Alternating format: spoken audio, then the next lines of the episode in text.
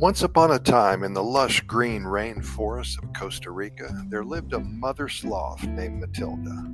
Matilda was known throughout the jungle for her incredibly slow pace, even by sloth standards.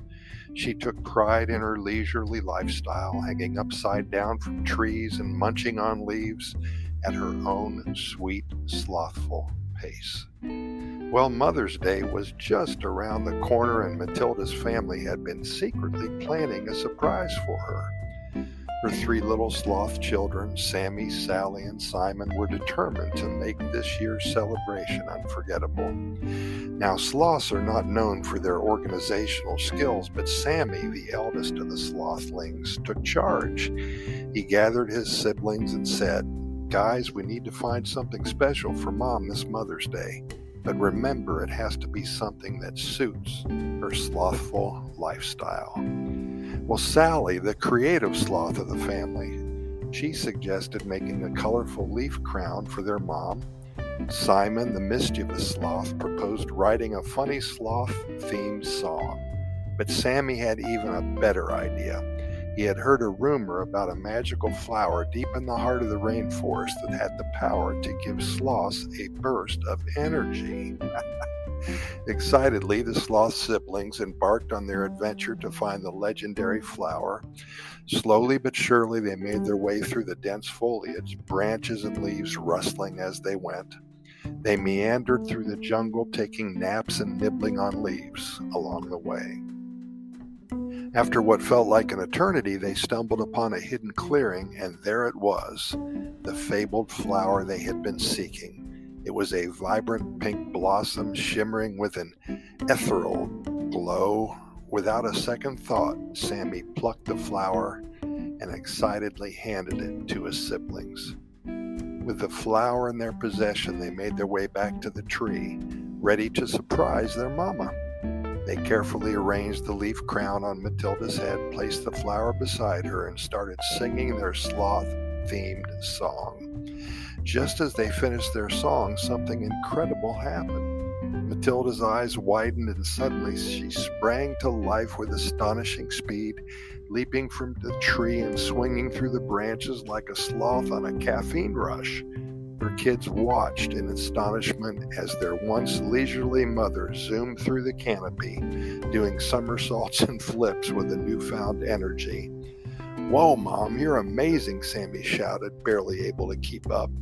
While Matilda beamed and giggled, thoroughly enjoying your unexpected burst of energy. And for a sloth, you know, this is very, very different.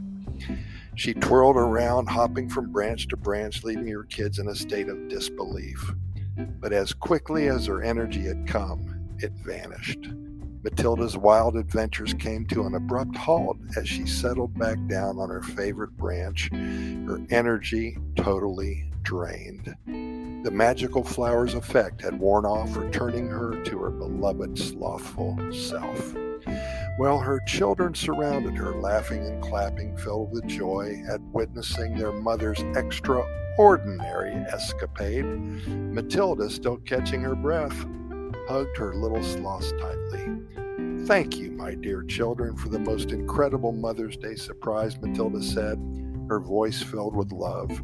You showed me that even in moments of wild energy, there's no place I'd rather be than right here with all of you, taking life slow and steady.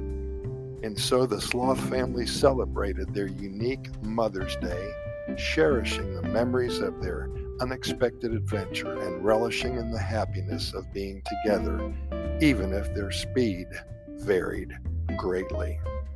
Tommy, we thank you so much for sending that story in. Tommy had a big surprise for his mom. He's been in Costa Rica with his wife Sally for about three years now, and he hadn't seen his mother for those three years. And so, about a mm-hmm. week ago, he sent her a ticket to come to Costa Rica. So I'm going to meet all of them for lunch tomorrow. I can't wait. But he sent me a story about Matilda the Sloth simply because he was so happy to see his mother after three years.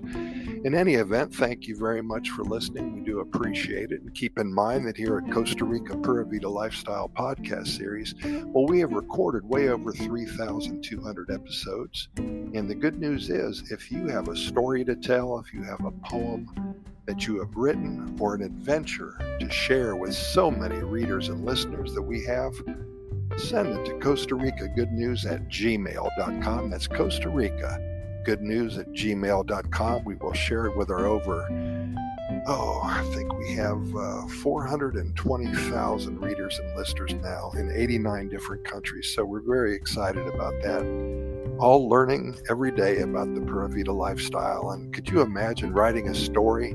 That would actually be a catalyst for somebody else, a total stranger, to move or to visit to Costa Rica just because they saw your story? Well, it happens all the time. In any event, Pura Vida, thanks for listening. We'll see you tomorrow, same time, and we hope you're here with us. Pura Vida.